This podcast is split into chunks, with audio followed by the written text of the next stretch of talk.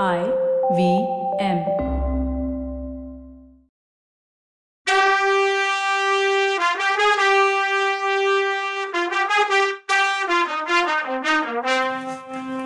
வணக்கங்க. நான் கவிதா பேசுறேன். வெல்கம் டு கதை பாட்காஸ்ட் பொன்னியின் செல்வன். இது எபிசோட் நம்பர் இருநூத்தி முப்பத்தி நாலு. கிராண்ட் ஃபினாலே எபிசோட் வந்துட்டோம். அப்பா எவ்வளோ பெரிய ஜேர்னி இல்லை இது? பதினெட்டு மாசம் நாம எல்லாரும் ஒன்னா டிராவல் பண்ணியிருக்கோம் நினைக்கும் போதே சந்தோஷமா இருக்கு. ஆனா முடிய போகுதேன்னு ஒரு வருத்தமும் இல்லாம இல்லை. தொடக்கம்னு ஒன்று இருந்தா முடிவுன்னு ஒன்று வரதானே செய்யும். சரி இந்த பொன்னியின் செல்வன் ஒரு பாட்காஸ்டரா என்ன உங்ககிட்ட அறிமுகப்படுத்தினுச்சு? சக்சஸ்ஃபுல்லா வளர வச்சுச்சு. இந்த சக்சஸோட பெருமையை நான் உங்களுக்கும் சமர்ப்பிக்கணும்னு நினைக்கிறேன். உங்களுக்கும் கல்கி ஐயாவுக்கும் இதுல நிச்சயம் பங்கு உண்டு. சரி இப்போ நம்ம எபிசோட பார்க்கலாம். கல்கி அவர்கள் இந்த பொன்னியின் செல்வன்கிற புதினத்தை மூன்று வருஷம் கல்கியில தொடர்கதையா எழுதியிருக்கார். கதை ஆரம்பிச்சு கொஞ்ச நாள். ஏன்? ஒரு சில மாசம் வரைக்கும் கூட இதுக்கு இவ்வளோ சப்போர்ட் கிடைக்கும்னு அவர் அவர் எதிர்பார்க்கல. பழைய தமிழ்நாட்டோட சரித்திர பேரெல்லாம் சில பேருக்கு தலைவலியை உண்டாக்கிடுச்சு போல. போக போக அதை ரசிக்கவே ஆரம்பிச்சிட்டாங்க. இதுக்கு முன்னால எந்த தொடர்கதையையும் நேயர்கள் இவ்வளோ ஆர்வத்தோட படிச்சதே இல்லைன்னு சொல்ற அளவுக்கு இது இருந்துச்சாம். அதே ஆர்வம் இப்ப வரைக்கும் தொடருதே. அந்த நாட்கள்ல நிறைய நேயர் கடிதத்தை ரசிகர்கள் எழுதி தள்ளி இருக்காங்க இப்போ நீங்க கமெண்ட்ஸ் அண்ட் ஃபீட்பேக் ரிவ்யூஸ் கொடுக்குற மாதிரி அதெல்லாம் நான் எனக்குன்னு நினைக்கல. அவருக்கு தான் நம்ம தமிழ்நாட்டோட சரித்திரத்துக்கு கிடைச்ச பெருமை மரியாதைன்னு தான் நினைச்சேன்னு கல்கி சொல்லியிருக்காரு. இந்த கதை எழுதுறதுக்கு உதவியா ஆராய்ச்சி செஞ்சு எடுத்த செப்பு பட்டயங்களும் கல்வெட்டுகளும் இருந்தாலும் அதெல்லாம் வரலாற்றை பகுதி பகுதியா பிரிச்சு வச்சிருந்தது. இந்த ஒரு காலகட்டம் ஃபுல்லா ஹிஸ்டரி இருக்குன்னு சொல்லிட முடியாது. பல்லவ சக்கரவர்த்திகளோட வரலாறு ஓரளவு ஆராய்ச்சி பண்ணி ஏற்கனவே எழுதியிருக்கு. அதே மாதிரி விஜயாலய சோழர் தொடங்கி ஒரு முந்நூறு வருஷம் சோழ பரம்பரை காலத்து சம்பவங்கள் இருக்கு. பட் சந்தேகம் அதுல நிறையவும் இருக்கு. சில சரித்திர சம்பவங்களை தகுந்த ஆதாரத்தோட நிரூபிச்சும் இருக்காங்க. இதெல்லாம் விட முக்கியமா தமிழ்நாட்டுக்கு இணையில்லாத பெருமையை தரக்கூடியது சரித்திரத்திலேயே ஒப்புயர்வானதுன்னு கொண்டாடப்படுற ஒரு சம்பவம். சுந்தர சோழ மன்னரோட ரெண்டாவது பையன் அருள்மொழிவர்மன் இளம் வயசுல எளிதா கிடைச்சிருக்கக்கூடிய சோழ நாட்டு முடி உரிமையை மறுத்து உத்தம சோழனுக்கு பட்டம் கட்டி வச்சதுதான். ஆனா சுந்தர சோழருக்கு அப்புறம் அருள்மொழிவர்மர் தான் சிம்மாசனம் ஏறி அரசாளணும்னு சோழ நாட்டு மக்கள் விரும்பினாங்க. ஆனாலும் அருள்மொழி தா தாத்தா கண்டராதித்தரோட பையனும் தன்னோட சித்தப்பாவுமான உத்தம சோழனோட உரிமையை மதிச்சு அவருக்கு முடிசூட்டி வச்சாரு. இத திருவாலங்காட்டு செப்பேடுகள் உறுதி பண்ணுது. அருள்மொழிவர்மன் முடிசூட்டுக்கணும்னு நாட்டு மக்கள் விரும்பினாங்க. சொந்தக்காரங்க ஆசைப்பட்டாங்க. சோழப்படை வீரர்கள் கூட அதை தான் நினைச்சாங்க. எல்லாவித சூழ்நிலையும் மக்களும் ஆதரவா இருந்தும் அவர் பதவிய உத்தம சோழனுக்கு கொடுத்திருக்காரு. உலக வரலாற்றிலையும் காவியம் மற்றும் இதிகாசங்களையும் இதே மாதிரி இல்ல இதுக்கு ஈடு இணையா ஒரு அரும்பெரும் விஷயம் நடக்கவே இல்லை. அசோக சக்கரவர்த்தி கூட கலிங்க நாட்டு போர்ல மகத்தான வெற்றி பெற்ற பின்னாடி தான் இனி யுத்தமே வேணான்னு முடிவு பண்ணாரு. அது அருள்மொழிவர்மர் பண்ண தியாகத்துக்கு இணையா கல்கி சொல்றாரு. ஆனா நான் இதுல முரண்படுறேன். இந்த கதையில சிகரமான சம்பவம் என்னன்னு பார்த்தா அது அருள்மொழியோட தியாகம்தான். அதனாலதான் அஞ்சாம் பாகத்துக்கு தியாக சிகரம்னு பேர் வச்சதா சொல்றாரு. இந்த தியாகம் தான் கதையோட உச்சம். இந்த உச்சத்துக்கு அப்புறமும் கதையை வளர்த்துட்டு போகாம முடிக்க நினைச்சதா சொல்றார். அதாவது இதுதான் கிளைமேக்ஸ் அதுக்கப்புறம் ஆன்டி கிளைமேக்ஸ் ஆயிடும்னு சொல்றாரு. பொதுவா நாவல் எழுதுறதுக்கு சட்டத்திட்டம் ஒன்றும் கிடையாது. அதனால தன்னோட பாணியில எழுதுறதா சொல்றாரு. இந்த நாவல் முழுமையான கற்பனையும் இல்ல முழுமையான உண்மையும் இல்ல. ரெண்டும் கலந்ததுன்னு சொல்றார். இப்ப முழுசா கற்பனை கதைன்னா கதையில வர்ற கேரக்டர்ஸை ஈஸியா முடிவு பண்ணிடலாம். ஹீரோ அண்ட் ஹீரோயின் கல்யாணம் பண்ணிக்கிட்ட பின்னாடி இல்ல ஹீரோ தூக்கு மேட போனதும் ஹீரோயின் கடல்ல விழுந்து இறந்த அப்புறம் கதையில வர்ற மத்த கதாபாத்திரங்களை ஒரு பேரால முடிவு பண்ணிடலாம். கல்யாணம் பண்ணிக்கிட்ட தம்பதிங்க புள்ளக்குட்டி பேரங்களை பெத்து ரொம்ப வருஷம் வாழ்ந்தாங்கன்னு நல்லவங்க நல்லா வாழ்ந்தாங்கன்னு கெட்டவங்க எல்லாம் செத்து ஒழிஞ்சாங்கன்னு இல்ல அவங்களுக்கு தண்டனை கிடைச்சதுன்னு திருப்திய கதையை முடிச்சிடலாம். ஆனா சரித்திர கதைகளா அப்படி முடிக்க முடியாது. சரித்திர கதையில வர்ற பாத்திரங்கள்ல இறந்து போனவங்க தவிர எல்லாரும் அப்புறமும் பல பல விஷயத்துல ஈடுபடுவாங்க. அது வெற்றியோ தோல்வியோ சுகமோ துக்கமோ அது வேற கதை. இதையெல்லாம் முன்னாடியே சொல்லிட முடியாது. இல்ல ஆதாரத்தோட விவரம் இல்லாம முடிவான நிகழ்ச்சியை மட்டும் சொல்றது நல்லா இருக்காது. அதனால சில கேள்விங்க ரசிகர்கள் கிட்ட இருக்கும்னு நான் அனுமானிக்கிறேன். வந்தியத்தேவர் இளவரசி குந்தவைய கல்யாணம் பண்ணிக்கிட்டாரா? இது கேள்வி. ஆமா பல இடைஞ்சலை தாண்டி குந்தவையும் வல்லவனும் கல்யாணம் பண்ணிக்கிட்டாங்க. ரெண்டு பேரும் சோழ நாட்டுல ரொம்ப மதிக்கப்படுறவங்களா வாழ்ந்தாங்க. தஞ்சாவூர் பெரிய கோயில் கல்வெட்டு ஒண்ணுல ராஜராஜ தேவரோட திருத்தமக்கையார் வல்லவரையர் வந்தியத்தேவரோட மகாதேவியார் ஆழ்வார் பராந்தக குந்தவையார்னு பொறிக்கப்பட்டிருக்கு. ரெண்டாவது கேள்வி கோட்ட தளபதி சின்ன பழுவேட்டரையர் என்ன ஆனார்? இரும்பு மனுஷன் அவரு. அவர் உயிர் பழைச்சு பல கஷ்டங்களை அனுபவிச்ச பின்னாடி ஊருக்கு திரும்பி வந்தார். சோழ நாட்டுக்கு பல அரிய சேவைகள் பண்ணார். மூணாவது கேள்வி வீர வைஷ்ணவனான ஆழ்வார்க்கடியான் என்ன ஆனா? வீர வைஷ்ணவன் ஆழ்வார்க்கடியான் தன்னோட ஒற்றரீர வேலைய மேல மேல நடத்திட்டே இருந்தான். நந்தினியும் பாண்டிய நாட்டு ஆபத்துதவிகளும் செய்யற சதித்திட்டத்தை தெரிஞ்சுட்டு வந்து சொல்றான். நாலாவது கேள்வி பொன்னியின் செல்வர் பிரயாணம் என்ன ஆச்சு? பொன்னியின் செல்வர் வந்தியத்தேவரோட பெரிய கடற்படை தயாரிச்சுக்கிட்டு கடற்கொள்ளக்காரங்களை அடக்கி சோழ சாம்ராஜ்யத்தை கடலுக்கு அந்த பக்கம் உள்ள நாடுகள்ல நிலநாட்டினார். உத்தம சோழருக்கு பட்டம் கட்டி பதினஞ்சு வருஷத்துக்கு அப்புறம் அவர் இறந்ததும் பொன்னியின் செல்வர் சிம்மாசனம் ஏறினார். ராஜராஜ சோழன்கிற பட்டப்பேரோட ரொம்ப காலம் சோழ நாட்டை ஆண்டார். அஞ்சாவது கேள்வி. பழைய மதுராந்தகரும் சின்ன பழுவேட்டரையரோட மகளும் என்ன ஆனாங்க?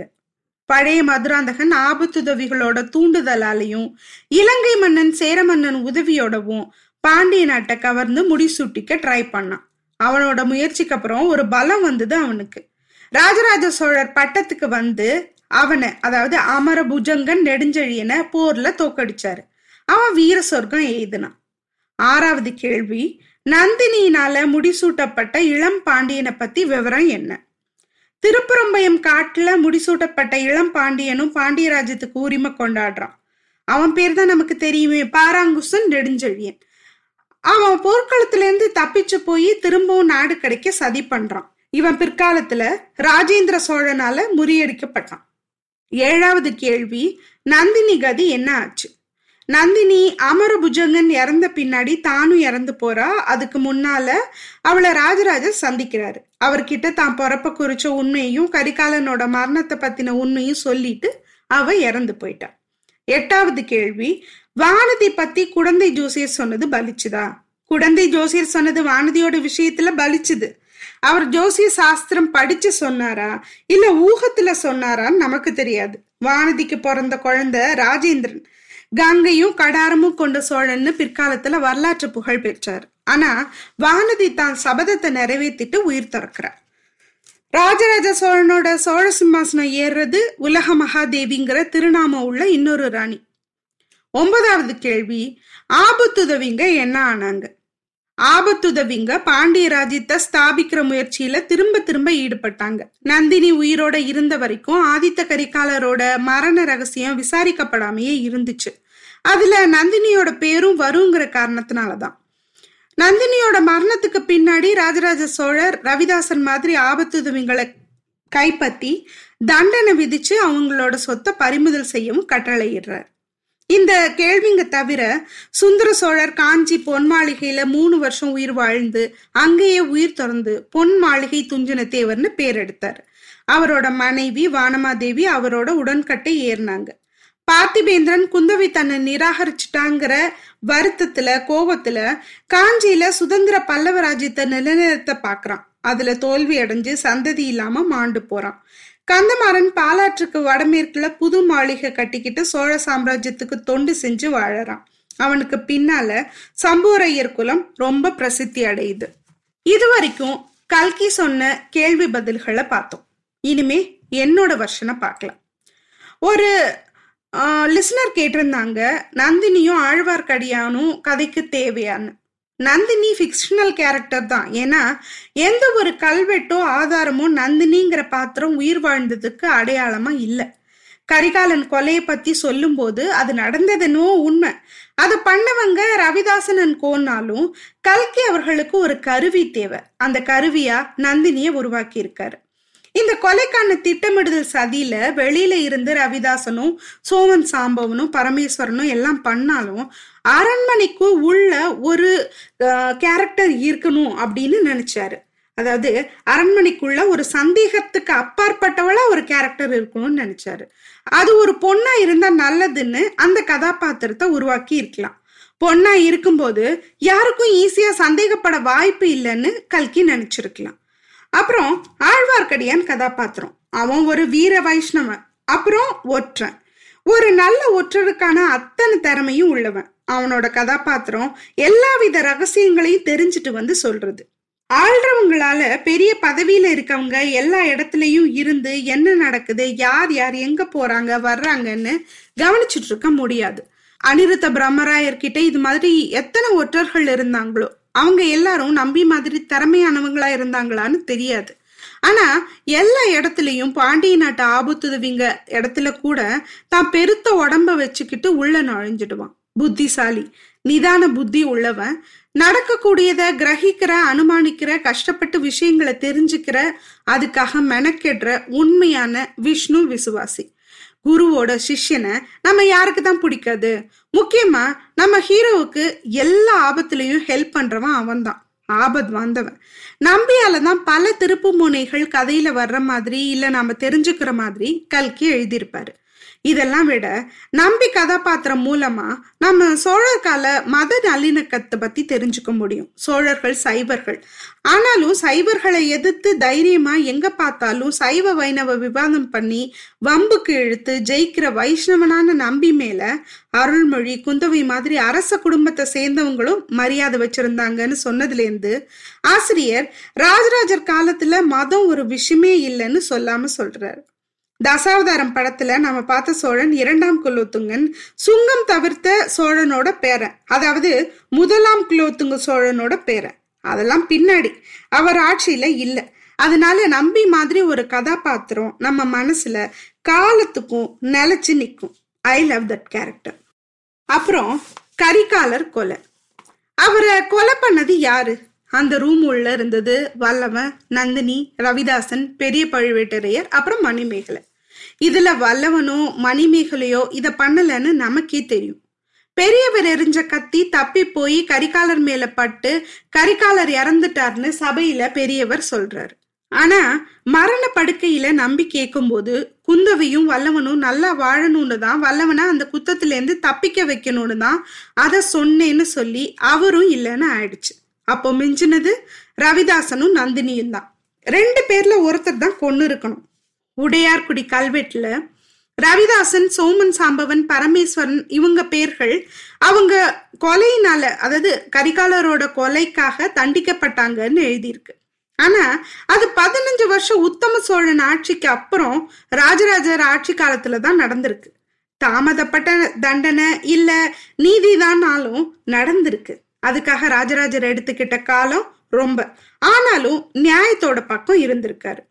இந்த கொலையில ராஜராஜருக்கே பங்கு இருந்ததுன்னு சில வதந்திகள் இருந்தாலும் ராஜராஜர் பதவிக்கு வரத்துக்கான எல்லா தகுதி இருந்தும் அவர் பதவியை தியாகம் பண்ணி உத்தம சோழரை உட்கார வச்சது தியாகத்தோட உச்சம். அப்படிப்பட்டவர் எதுக்கு அண்ணனை கொல்லணும்? இன்னொன்னு ராஜராஜர் ஒரு சுத்த வீரர். தான் வாழ வச்சு எத்தனையோ சுதந்திர நாடுகளை அவர் அடைஞ்சிருக்க முடியும். அவருக்கு எதுக்கு துரோகமும் வஞ்சனையும்? தேவையில்லாத பழி வேற என்ன சொல்ல? அசோகர் பண்ணது தியாகமா அருள்மொழி பண்ணது தியாகமான்னு விவாதம் வச்சா நான் அருள்மொழி பக்கம்தான் சாய்வேன். எல்லா வெற்றியும் கண்டு பேரரசர்னு பேர் வாங்கின அப்புறம்தான் அசோகர் போரை நிறுத்தினாரு. ஆனா தன்னோட இளமையான வயசுல சாதிக்கணும்னு வெறியோட இருக்க ஒரு இளவரசனுக்கு பதவி கிடைச்சா விட்டுட்டு வருவானா? இவர் தெய்வ மனுஷங்க. சரி நம்ம கரிகாலனுக்கு வருவோம். கரிகாலர் சுத்த வீரர் சுந்தர சோழரோட மூத்த பட்டத்து இளவரசர். இவர் சதியால கொல்லப்பட்டது என்னவோ உண்மை. ஆனா எப்படி எங்கங்கிறது இன்னும் கொஷின் மார்க் தான். சில பேர் காஞ்சியில அவர் அரண்மனையிலேயே வெட்டி கொண்டுட்டாங்கன்னும் இல்ல அவர் உடம்பு வீராணத்து ஏரியில மிதந்துச்சுன்னும் இல்ல கடம்பூர்ல தான் இறந்தார்னும் பல பல ஆசிரியர்கள் வேற வேற நூல்கள்ல குறிப்பிடுறாங்க. ஆனா அவர் இறந்தது மட்டும் உண்மை. அவருக்கும் நந்தினிக்கும் காதல் இருந்ததா இல்லையான்றது கதையில வர்ற நிகழ்வு. அதனால கரிகாலன்கிற உண்மையான வீரரை அவர் வீரத்துக்கு மதிப்பு கொடுத்து நாம என்னன்னைக்கும் மதிக்கலாம் அவர் வீரத்தை கொண்டாடலாம். இப்போ நந்தினி பொறப்ப பத்தின ரகசியம். நந்தினியும் கரிகாலரும் சந்திக்கும் போது பேசும்போது எல்லாம் சின்ன வயசுல ஒரு பருவம் வர்ற வரைக்கும் செம்பியன் மாதேவி கண்டிச்சத கதையில இல்ல. ஆனா ஒரு குறிப்பிட்ட வயசுக்கு அப்புறம் செம்பியன் மாதேவி ஆமா கண்டிக்க தான் செஞ்சாங்க. ஏன்னா கரிகாலர் பட்டத்துக்குரியவர். சோழ நாட்டு மன்னர் மன்னர்கள் ஒரு சாதாரண பொண்ணை கல்யாணம் பண்ணி பட்ட மகிழ்ச்சி ஆக்க முடியாது. அப்போ அதுக்கு அந்த வழக்கம் இடம் தராது. அதனால அவங்க கண்டிச்சிருக்கலாம். அவங்களுக்கு அப்பவே நந்தினி வீரபாண்டியனோட பொண்ணுன்னு தெரிஞ்சிருந்தா கண்டிப்பா மதுராந்தகரை அதாவது நந்தினியோட கூட பிறந்த குழந்தைய அவங்க அரண்மனையில எடுத்து வளர்த்திருக்க மாட்டாங்க. அப்புறம் நந்தினி வீரபாண்டியனோட உயிருக்காக கரிகாலன் கிட்ட கெஞ்சினப்போ அவ காதலன்னு சொல்லிடுறா. அவ ஏன் அப்படி சொன்னான்னு கேட்டா அப்பான்னு சொன்னா ஒருவேளை கரிகாலர் தண்ணியும் கொண்டுடுவாரோன்னு பயமா இருந்திருக்கலாம். இல்ல வீரபாண்டியன் காதலன்னு சொல்லுன்னு அவளை போதிச்சிருக்கலாம். நமக்கு வீரபாண்டியன் சாகரத்துக்கு முன்னாடி அவங்களுக்குள்ள என்ன கான்வர்சேஷன் நடந்ததுன்னு நம் என்ன பேசிக்கிட்டாங்கன்னு நமக்கு தெரியாது. சரி நந்தினியோட பிறப்பை பத்தி பாண்டிய நாட்டு ஆபத்துதவிகளுக்கு தெரியுமா தெரியாதான்னு கேட்டா தெரிஞ்சிருக்காது. அதனாலதான் வீரபாண்டியன் இறந்ததும் அவ தான் காட்டி கொடுத்ததா நினைச்சு அவளை எரிக்க பாக்குறாங்க. ஆனா அவ நானும் உங்க கூட சேர்ந்து சோழ வம்சத்தை கூண்டோட அழிக்க சபதம் எடுத்திருக்கேன்னு சொல்லி வீரபாண்டியனோட காதலியாவோ பக்தியாவோ தான் அவங்களுக்கு அறிமுகமாகிறா. மதுராந்தகரை அரசனாக்கணும்னு அவங்க எடுக்கிற முடிவு கூட அவன் வெளி உலகம் தெரியாதவன் வீரம் இல்லாதவன் சிவபக்தனாவே வளர்க்கப்பட்டவன். நாம என்ன சொன்னாலும் தலையாட்டுற பொம்மை. அவனை அரியணையில ஏத்தி நாம ஆளலான்னு அவ சொல்ற ஐடியாவுக்காக தானே தவிர ரவிதாசன் கூட்டமும் அவ பின்னாடி வருதே தவிர மற்றபடி அவங்களுக்கு எதுவும் தெரிஞ்ச மாதிரி நமக்கு தெரியல. மந்தாகினி சுந்தர சோழரை யுவராஜ பட்டாபிஷேக வைபவத்துல பார்த்துட்டு தான் காதலிச்சது ஒரு இளவரசன்கிற உண்மையை தெரிஞ்சுக்கிட்ட அதிர்ச்சியில போய் கடல்ல விழறா.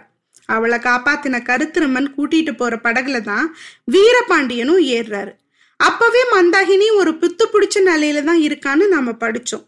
கருத்திருமன் கொண்டு போய் பூதத்தீவுல இறக்கி விட்டுட்டு அப்புறம் வீரபாண்டியன் கொடுக்குற ஓலையை எடுத்துக்கிட்டு மகிதன் கிட்ட போறான். ஆனா வீரபாண்டியனை கொஞ்ச நாள் கழிச்சுதான் மகிந்தன் தன்னோட அரண்மனைக்கு கூட்டிட்டு வர்றான். சோ அந்த நாட்கள்ல இடைப்பட்ட காலத்துல வீரபாண்டியனுக்கும் மந்தாகினிக்கும் காதலோ கல்யாணமோ இல்ல கணவன் மனைவியான அந்யோன்யமோ உண்டாகி இருக்கலாம். அதுக்கப்புறம் மந்தாகினியோட அப்பா இறந்து அவ கோடிக்கரைக்கு வந்துதான் அவளுக்கு சரியாகுது. ஆனா அவ கர்ப்பம்னு அவளுக்கு புரிஞ்சுதோ பிடிச்சுதோ அவ எதுவும் எக்ஸ்பிரஸ் பண்ணாதவளாவே பண்ண முடியாதவளாவே இந்த கதையில இருக்கா. அவ மனசுல எப்பவும் சுந்தர சோழரும் அவர் குழந்தைங்களும் தான் இருந்தாங்கங்கிறது அவ பின்தொடர்ந்து போய் குழந்தை அருள்மொழிய நதியிலேருந்து காப்பாத்தும் போதே நமக்கு தெரியுது. அவ நல்ல மனநிலையில இல்லாதப்போ உண்டான குழந்தைங்கிறதுனால நந்தினி மேலேயோ மதுராந்தகன் மேலேயோ அவ அன்பை காட்டுற மாதிரி நிகழ்வுகள் கதையில நடக்கல. அவ மனசு எப்பவுமே சுந்தர சோழரை தான் நாயகனா வரிச்சிருக்குன்றது. அவளோட கடைசி நிமிஷ அந்த கண் பேசுற காதல் பேச்சுக்களும் அவளோட உயிர் தியாகமும் நமக்கு உணர்த்துது. சோ நந்தினியும் மதுராந்தகனும் வீரபாண்டியனோட குழந்தைங்க தான். கதை முடியிற இடத்துல நம்ம கதாநாயகன் நாயகியை பத்தி பேசாம இருந்தா நீங்க என்ன மன்னிக்கவே மாட்டீங்க. ஆமா. வந்தியத்தேவன் நன் குந்தவை தான். வந்தியத்தேவன் வானர் குலத்திலிருந்து வந்தவன். அவன் ஊர் வல்லம். தஞ்சாவூர் பக்கத்துல உள்ள வல்லம் இல்லைன்னு நினைக்கிறேன். ஏன்னா அவன் வறண்ட பகுதியிலேருந்து வந்தவன்னு கல்கி சொல்லியிருப்பாரு. அதனால ராமநாதபுரம் பக்கத்துல உள்ள வல்லம்னு நினைக்கிறேன். அவர் அப்பா அம்மாவை பத்தியோ குழந்தை பருவத்தை பத்தியோ எந்த இன்ஃபர்மேஷனும் இல்லை. ஆனா உடையார்ல பாலகுமாரன் ஐயா அவரை அரச குடும்பத்திலேருந்து வந்தவர் தான் ஆனா பட்டத்து இளவரசர் கிடையாது. அரசரோட ரெண்டாவதோ மூணாவதோ மனைவிக்கு பிறந்த குழந்தைன்னு எழுதியிருப்பாரு. அதனால கூட அவர் ஊர் விட்டு வந்து கரிகாலரோட எல்லை காவல் படையில முக்கிய பொறுப்புல சேர்ந்திருக்கலாம். சோழ நாடு அவரை இழுத்துருச்சுன்னு சொல்லலாம். வந்தப்புறம் குந்தவையை கல்யாணம் பண்ணி ராஜராஜருக்கு தளபதியா பின்னாடி ராஜேந்திரனுக்கு தளபதியாவும் தலைமை பொறுப்பை வகிச்சார். தான் அரச குடும்பத்துக்கு மருமகனா வந்தாலும் வீரத்துக்கு பேர் போன தளபதியா இருந்தாலும் தன்னோட ஆதிக்கத்தை குந்தவை கிட்ட காட்டாம அடக்கி வாசிச்சிருக்காருன்னு தான் சொல்லணும். இல்ல குந்தவியோட புத்திசாலித்தனம் டாமினேட் பண்ணிச்சான்னு தெரியல. குந்தவை சோழ நாட்டை விட்டு போகல. இவர் சோழ நாட்டிலேயே தங்கிட்டாரு.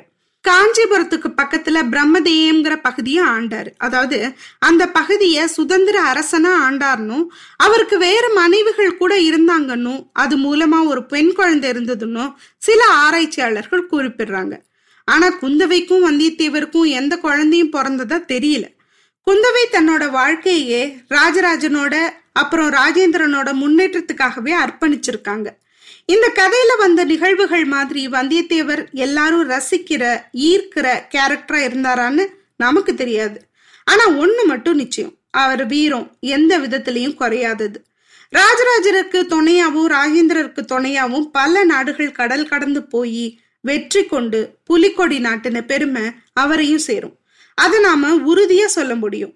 ஒரு வெற்றி கதையே அதாவது ஒரு அரசனோட வெற்றி கதை தொடங்குறதே இவ்வளோ சுவாரஸ்யம்னா இன்னும் இந்த சோழர்களுக்குள்ள எத்தனை வெற்றி கதைகள் இருக்கோ நமக்கு தெரியாது. இதை இவ்வளோ சுவாரஸ்யமா தொகுத்து நமக்கு லட்டு மாதிரி கையில கொடுத்து நம்ம முன்னோர்களை பார்த்து நாம பெருமை அடைகிற மாதிரி பெருமையான கதைகளை கேட்டு மெய் சிலிர்க்க வச்ச கல்கி ஐயாவுக்கு இந்த சின்ன என்னால் முடிஞ்ச ட்ரிபியூட்டை நான் வணங்கி சமர்ப்பிக்கிறேன். இதோட கதை முடிஞ்சது. இன்னொரு நல்ல கதையோட கூடிய சீக்கிரமே உங்க எல்லாரையும் நான் சந்திக்கிறேன். அது வரைக்கும் நன்றி வணக்கம்.